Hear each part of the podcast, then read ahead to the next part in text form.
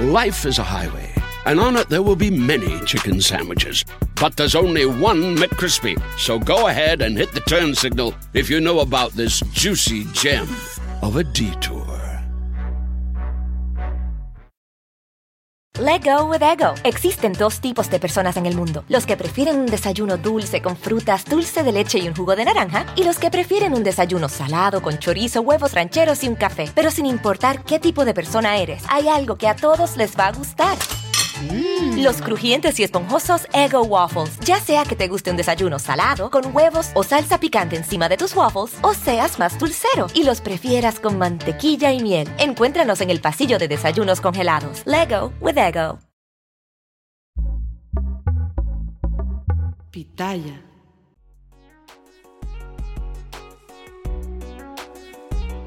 Hi everyone, I'm Joanna, And I'm Jenny. And this is Hyphenated, the podcast about living in the hyphen. And if you can't tell by our intonation, we're we're a little pissed today. Yep. Ugh, I feel like that sound encapsulates my emotions perfectly. Just like Man. this guttural sigh mixed with like a gargle. Ugh, you know? I'm just disgusted. I'm not surprised though. For me, it's like, what are these clowns gonna do next? So we should probably give a little context. We should probably give a little context. Perhaps we should. Perhaps we should. We're talking about obviously the new movie. I'm kidding. Um, we're, you know, I, I don't know how you feel, Jenny, but I, um, I'm someone who, yes, I, I, I like keeping up with the news. I, um, I feel like it's my duty. Um, and I find it to be very important for me to be a good citizen, not only of this country, but of the world. Um, but I struggle with it at times. I, I find it to be really emotionally exhausting and anxiety inducing. Um, to the point where, and I know that sounds incredibly privileged, like, oh, I, I if, if I, I don't have to look at it. Um, I do think I have to look at it, but I also choose when to look at it. And I always look at stuff like right when I wake up in the morning before I get to work, just so I can sort of inform myself and then sort of switch to work mode so I can just like, you know, not feel the existential dread of how horrible the world is.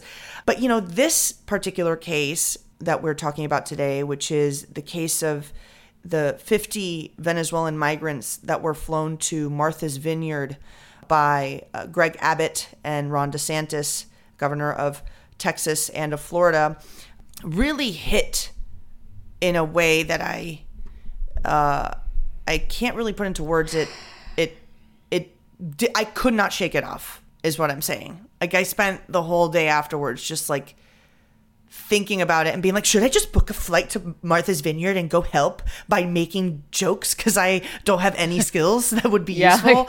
Yeah. well, I can't cook. What am I? What do I do? so for those of you that maybe don't know all the details, um, 50 Venezuelan migrants, they cross the border and turn themselves into border control. Now, this is something that people that seek asylum do.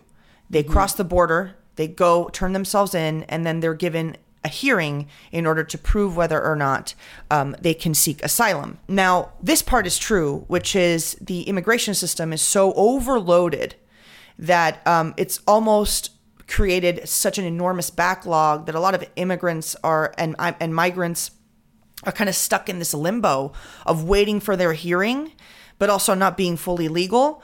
But it is legal to get into the United States and seek asylum. So I, that's something very important. Yeah, let's let's start with that because they're already being called illegal. Yeah. So legally, they're not technically illegal. They Yeah. are on they're on the path to becoming asylum seekers. Now, these asylum seekers, they were in Texas, and uh, one day in different areas of of the city, they were approached by a woman, and this is like a mis- the way that I read these articles is like a woman came up to them, and I'm like, who is this woman that Yeah. came up to all these random migrants and basically promised them shelter, food, work, um, and immigration help if they boarded a plane to this island in the north. And these migrants thought that this person had their best interest in mind and they They boarded the flight, and what happened was they were flown to Martha's Vineyard, which is an affluent vacation uh, spot in Massachusetts. It's like an And- island. it's an island, and um, they were dropped off there with no help. There was no one waiting for them. There was uh, no housing, no food. There was nothing. Th- that they were promised, by the way. Yes, They were told, um, and, and I saw some of these interviews with these migrants, and they were like, yeah, well, um, I was told that I was going to, it was like expedited work papers and housing. Mm-hmm. They were told that that's what they were going to get, but weren't told where they were going. Yeah, and and then you know the residents of Martha's Vineyard were like, "What? What? What?" Yeah, they had no heads up. They were They had no given heads no heads up. So these human beings, which by the way, I read many articles that spoke about their conversations with the residents of Martha's Vineyard, and these human beings have gone through the most treacherous conditions. They've seen death. They've seen horrifying uh, things. Uh, some of them have gone through torture. I mean, the, the the lengths to which these people have already gone through just to arrive to a place where they're basically being used as pawns in the debate about in the immigration system in this country is insane. So the dehumanization of these Yep. people for me has been I think what has caused my you know acid reflux to be uh triggered.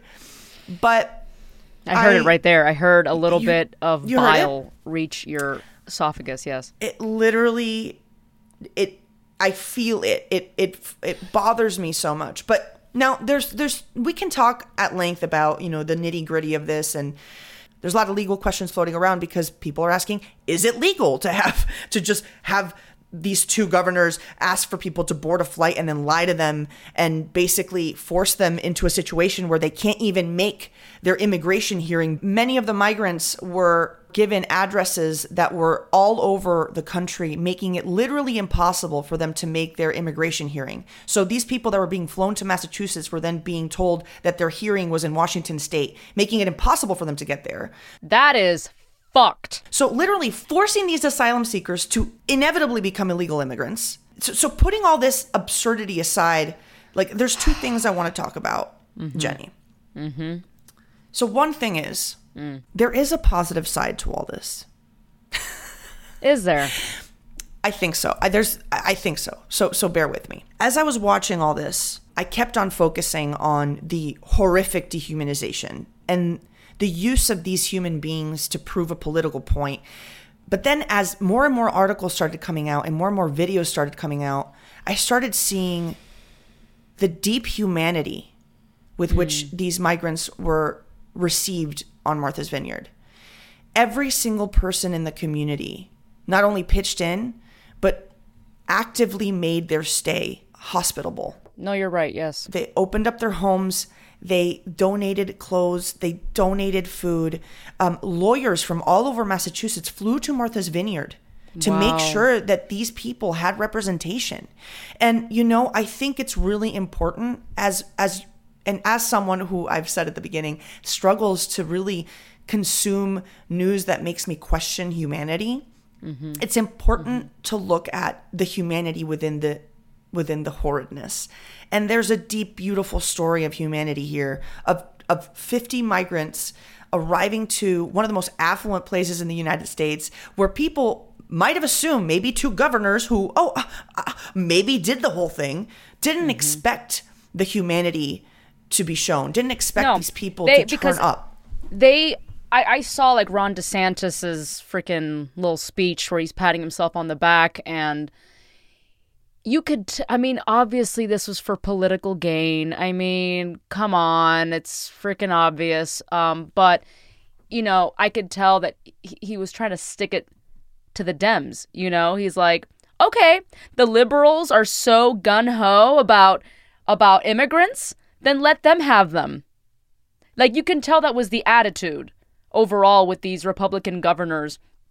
They're just like we're not doing anything wrong but the Biden administration and the and the Democrats are so they're so open and loving, right? They want to accept all the immigrants. Well, let's see how they handle it.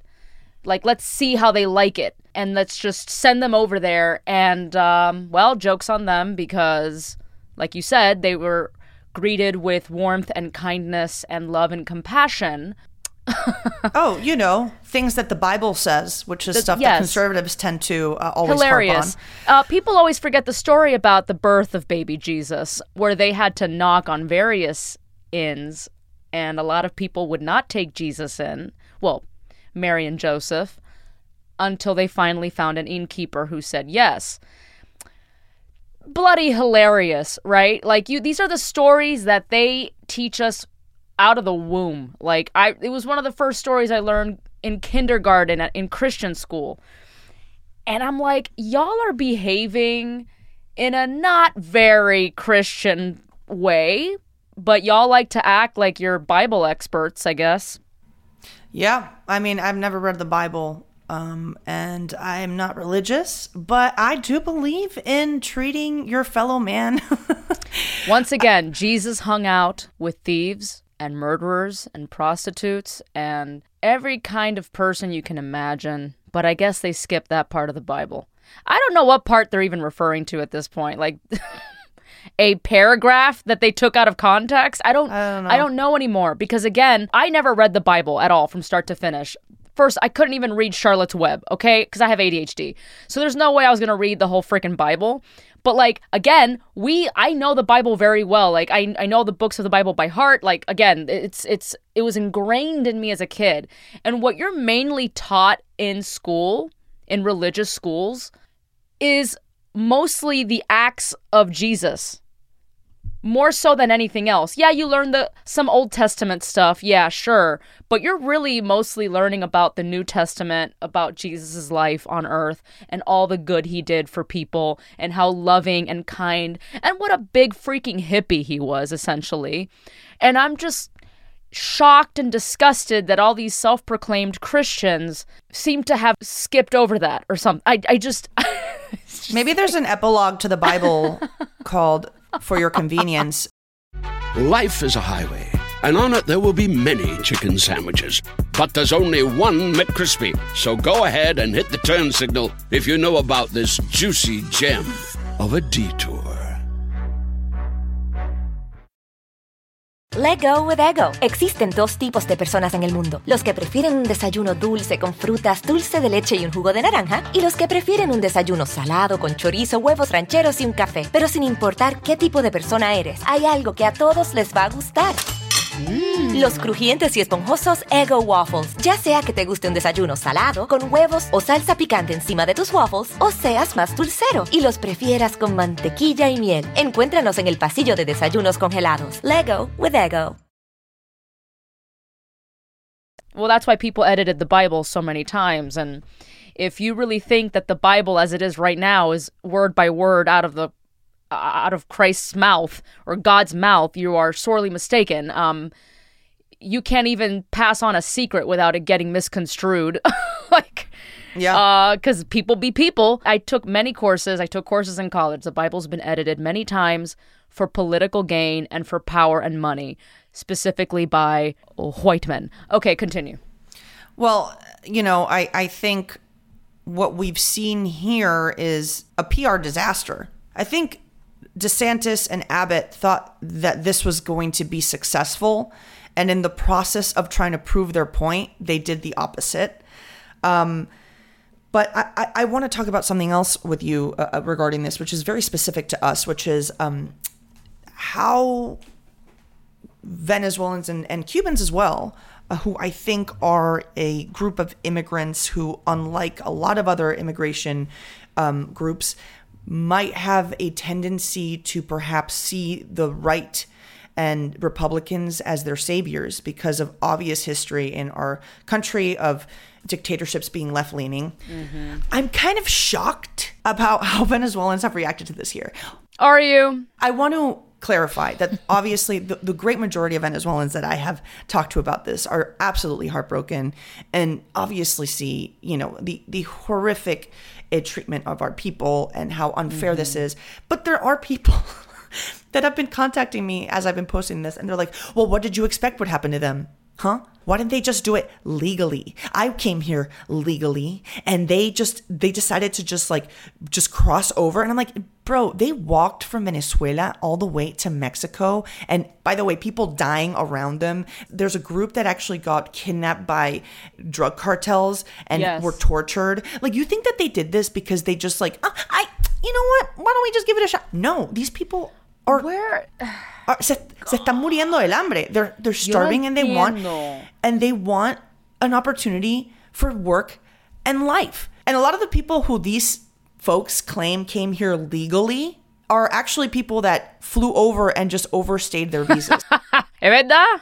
Es verdad. These people in Miami, they're like, mis primos vinieron ilegalmente. I'm like, bro, your your primo could afford uh, to get a, a tourist visa and then just overstayed his welcome, which is fine. Like, I, I, that's not something I personally care about. But don't then come and say that these these people who did, couldn't pay for a flight and couldn't pay for an appointment to the U.S. embassy and couldn't have done all these things because they just did not have the resources. Because they didn't have the resources, I think they deserve to be here more. Yeah. More than your cousin Pedrito, who was like, "I know me da ladilla Caracas," and then he overstayed his welcome here. like, are you fucking kidding me, bro? Bro, it's fucking true. Yo no sé, yo no sé qué le pasa a la gente, pero tú sabes que es la misma mierda con los cubanos. Y mira que ahora yo quiero hablar en español because my Ricky Ricardo just came out. I don't even know how to say this in English. Okay? Todos los cubanos who came in the 60s in the freedom flights, yes, including my family. My family came via the freedom flights, right? And look, I get frustrated también with the left because then they, they're like, oh, people have come up with like the most ridiculous shit about me. Like, Jenny's family owned slaves. I'm like, they owned chickens. That's about it. Uh, my family was poor.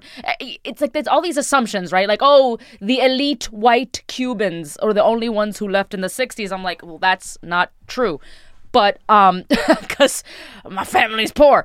Um, so all these freaking dumb misconceptions, and I have my own gripes with that, and that's the issue with living in this specific hyphen. You and I, uh, being liberal, Democrat, uh, you know, Cuban and Venezuelan American, but I can't even look at my local news anymore. I can't look at like local Miami news, social media, because a lot of the comments are from fellow Cubanos and Venezolanos who were lucky enough that they got to come out, you know, here in the during the freedom flights. And look, I get like Pedro Pan, that was traumatizing, right? A lot of people had to come as children by themselves and leave their families behind in Cuba. And that was like, to me, that's extremely traumatic. And I'm not trying to dismiss any of that.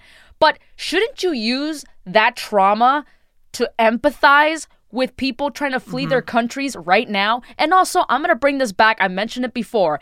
Elian Gonzalez. I know a lot of you motherfuckers still have a photo of Elian on your fucking wall next to La Caridad de Cobre, and you're like, ay, pobrecito Elian Gonzalez. His mother died in the ocean to bring her son to freedom and go to Disney World and eat macaroni and cheese. I don't know, and have happy meals from McDonald's and and she died in the ocean and the dolphins saved him and evil Janet Reno took him back to Cuba. Now he's a dirty commie. Well, think about this, people.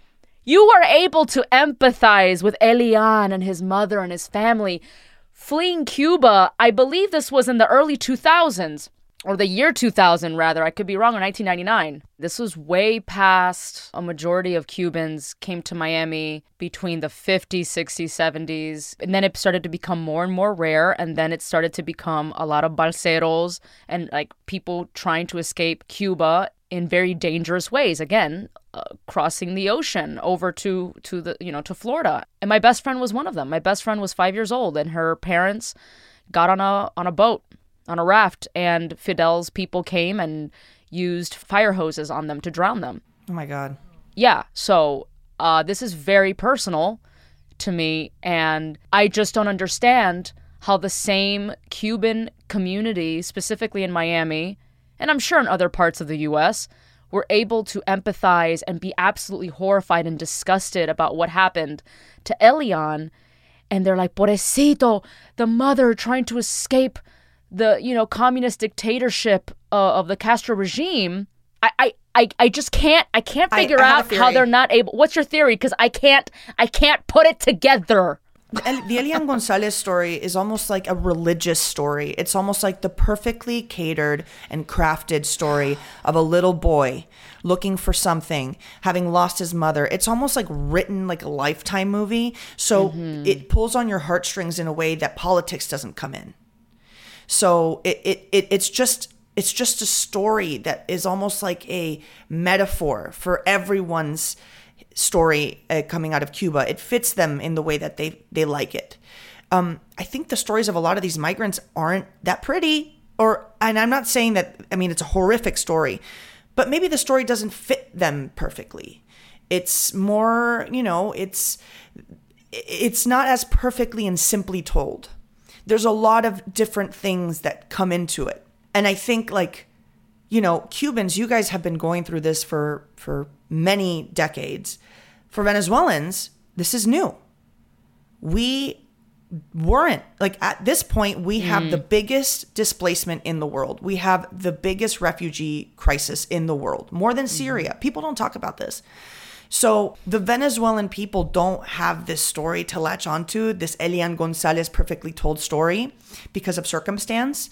Um, and, you know, people used to migrate into Venezuela. It's one of the reasons I am from Venezuela. And now Venezuelans are, are escaping and, and sort of mimicking what happened to other immigrant groups, including Cubans. I, I think there's this othering. I think Venezuela, it is a highly divided country. It is a polarized country. It is a us versus them country. Um, and so is Cuba because of politics. And I think that people, when they arrive here, they keep thinking with that mentality because it's so inculcado in the way that they see others. It's not everyone is is is worthy of sympathy and empathy. It's no, there's people that are going to fuck you over and there's people that are good. And that's how I see people o sea, dentro de mi propio país because of how horrible the dictatorship has been. Like it, it's almost impossible not to think in these binaries. Um, and I think they just brought it over. And they're bringing it over and attributing it to like the completely wrong people. Es como que, brother, these people literally are just like, hey, what's up? Um, I made $20 a month in Venezuela and I'm here to work. uh, that doesn't seem like someone who is problematic to me. That seems like someone who just wants to live a life. Like, why are you so against them? When I lived in Miami, what I would hear a lot regarding immigrants, but specifically Cubans from other Cubans, right? The Cubans in Miami who have been there for a long time, the way they talk about the Cubans of today is uh not the best. It's very like, oh, they're freeloaders. Oh, son chumo. You know, like it's not everyone suddenly pretends like they're like these wealthy Coral Gables, yo, you know? Well, because that's what they aspire to. That's what they aspire to, exactly. But because this is this is not just coming from like rich white Cubans. This is coming from like every possible type of Cuban. Again, conservative Republican Cubans. It's very much a I got mine mentality. I got mine. I don't really care about everyone else coming. There's no more room for you. Like for some reason, everyone thinks they came the right way, and like they don't realize the privilege. And then at the same time, when I say the word privilege, to like specifically conservative Cubans, more so if they're white. For some reason, hearing the word privilege, it's like a vampire in church. They just combust into flames or something. And I'm like, calm down.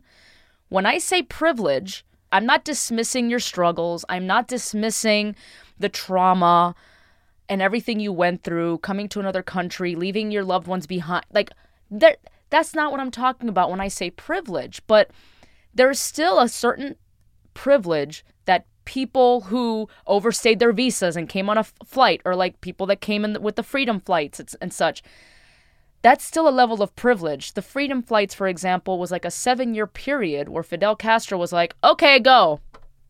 Right? I'm not saying it was easy. It was traumatic for my family.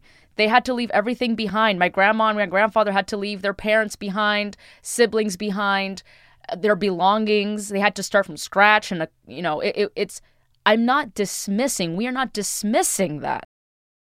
Life is a highway, and on it there will be many chicken sandwiches. But there's only one McCrispy. So go ahead and hit the turn signal if you know about this juicy gem of a detour. Let go with ego. Existen dos tipos de personas en el mundo: los que prefieren un desayuno dulce con frutas, dulce de leche y un jugo de naranja, y los que prefieren un desayuno salado con chorizo, huevos rancheros y un café. Pero sin importar qué tipo de persona eres, hay algo que a todos les va a gustar. Los crujientes y esponjosos Ego Waffles. Ya sea que te guste un desayuno salado, con huevos o salsa picante encima de tus waffles, o seas más dulcero y los prefieras con mantequilla y miel. Encuéntranos en el pasillo de desayunos congelados. Lego with Ego. privilege does not equate either to like having money or not having money in this regard. It's more of the privilege of, dude, you had it a little easier to get here. Not everyone has that privilege. Yeah. And at the end of the day, people are fighting for their lives. And it's also like, uh, well, it's worse in Cuba than in Mexico. You know, there's also that. You know, oh, Cuba has a worse political climate, so I empathize more with Cubans trying to escape versus like Mexicans and Guatemalans and El Salvadorians, etc. I'm like, fucking Google shit, man. Please, like, read about the dangers of these countries and what's going on and why people are fleeing. Also, why do you have to like? Is this the like tragedy Olympics? Like, is there a gold medal Así and then a silver es. medal? O sea, como que, brother, o sea, people are escaping, you know, poverty and violence and danger. Like, isn't that enough? Or it's like, mm, what type of poverty and what type of violence specifically? Right. But you know, a lot of what we're talking about, it, it sort of reminds me, you know, in college, I took a class about like Jewish history. And I didn't realize, and it was like kind of hidden from me that there's this like concept of the self-loathing Jew, right? It's the Jew that kind of like hates themselves a little bit. And I had heard the concept before, but I but I just assumed it was like self-deprecation and humor and it's like no, it's actually something very specific that happened in history, which was a lot of Jews came over uh, over the course of the 20th century to the US and all they wanted to do was assimilate. And because, you know, a lot of Ashkenazi Jews were, were white, you know, we could find ways to assimilate.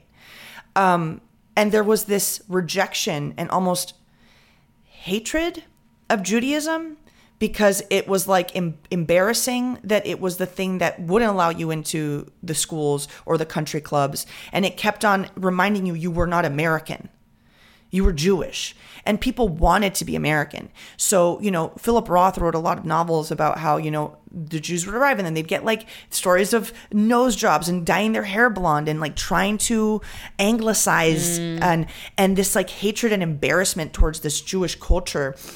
And I think that that's something that's also happening in a lot of immigrant communities. And I think that's the hatred and the the, frus- the self-loathing that I see with a lot of Venezuelans that have even even oh, emailed me through my website saying I'm embarrassed to be a Venezuelan. And I'm like, "Oh, because our government has caused like the worst diaspora in our history." And they're like, "No, because of these migrants coming in and thinking they can just." And I'm like, "No, no, you were starting off so well." And it's like, "No, because it reminds them of the of how much they they aren't fully American.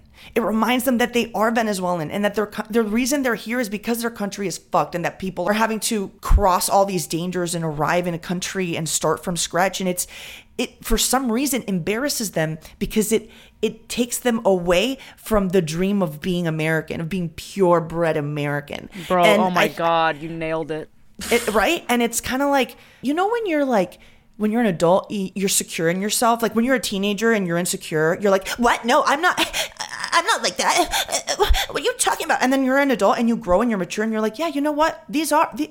I am this. I'm fully this. I- I feel like these people that are embarrassed by these migrants are like teenagers that aren't comfortable with who they are yet, and anything triggers them into over defending.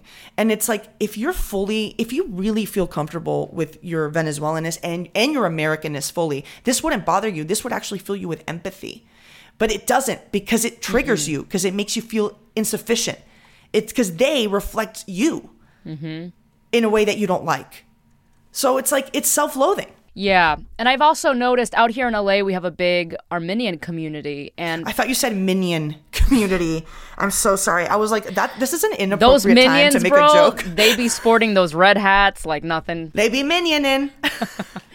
Armenian community out here. And it's funny because I used to think a lot of Armenian people that I would bump into out here were actually like Cuban because like there's so many similarities. And um, on top of that, also politically, because I, I started to slowly find out that a lot of Armenians were like massive Trump supporters. And I heard from some fellow Armenian friends out here who are liberal that it's the same embarrassment. They want to be full blooded American and they're not that empathetic towards Armenians trying to come in now.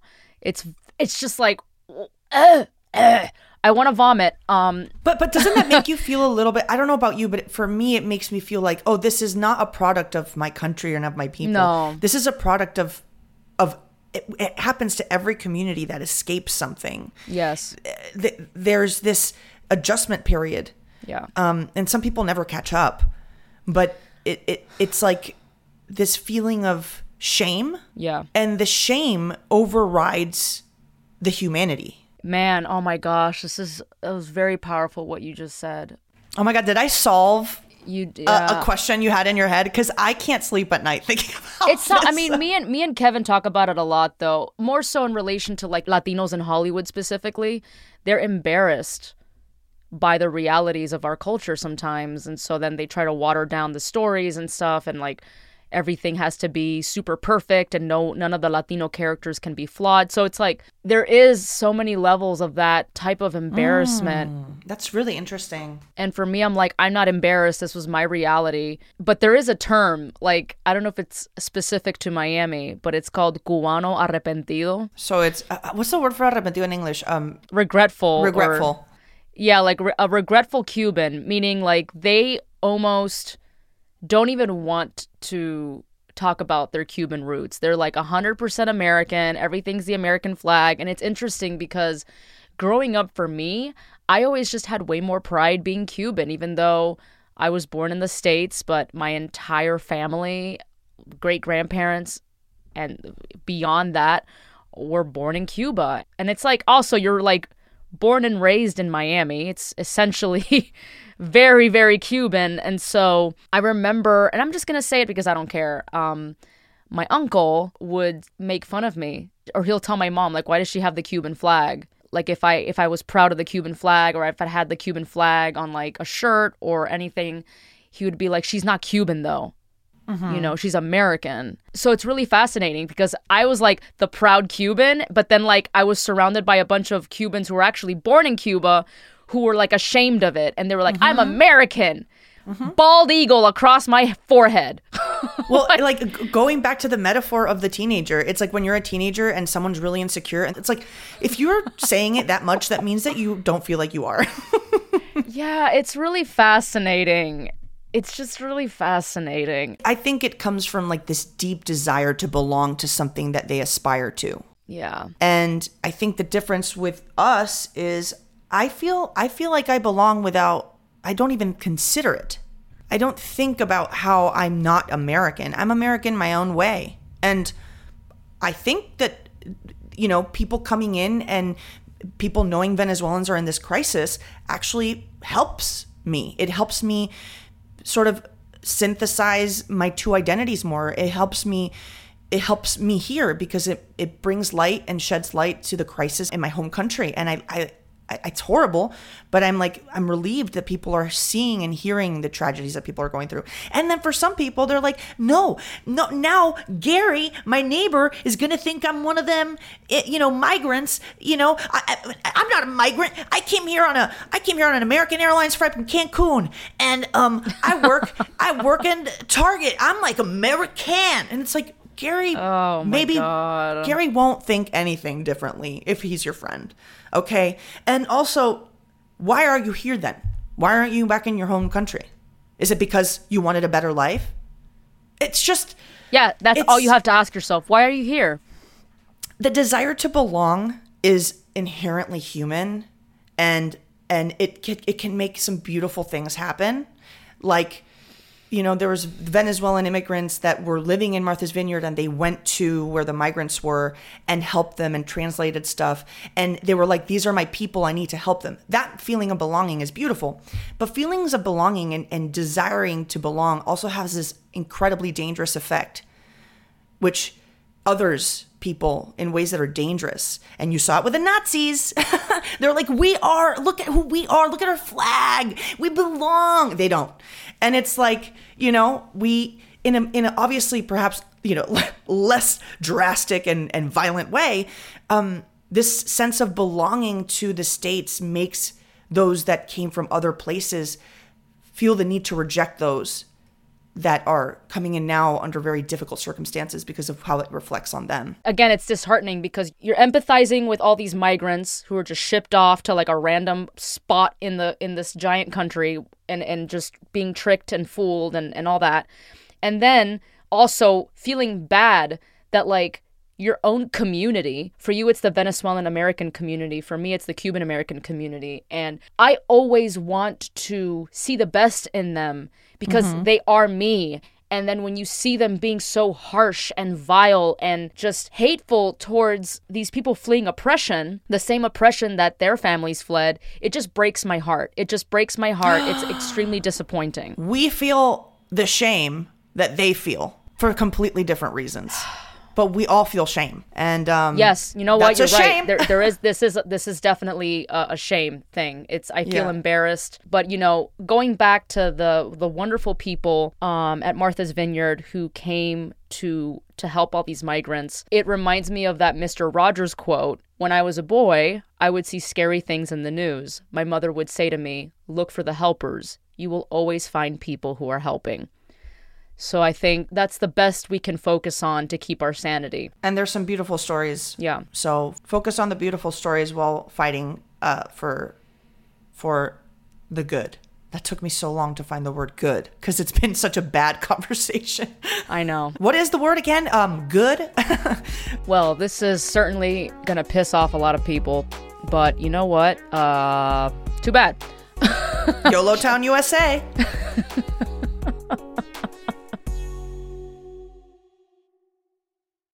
Life is a highway, and on it there will be many chicken sandwiches. But there's only one McCrispy. So go ahead and hit the turn signal if you know about this juicy gem of a detour. Let go with ego. Existen dos tipos de personas en el mundo: los que prefieren un desayuno dulce con frutas, dulce de leche y un jugo de naranja, y los que prefieren un desayuno salado con chorizo, huevos rancheros y un café. Pero sin importar qué tipo de persona eres, hay algo que a todos les va a gustar. Mm. Los crujientes y esponjosos Ego Waffles. Ya sea que te guste un desayuno salado, con huevos o salsa picante encima de tus waffles, o seas más dulcero y los prefieras con mantequilla y miel. Encuéntranos en el pasillo de desayunos congelados. Lego with Ego.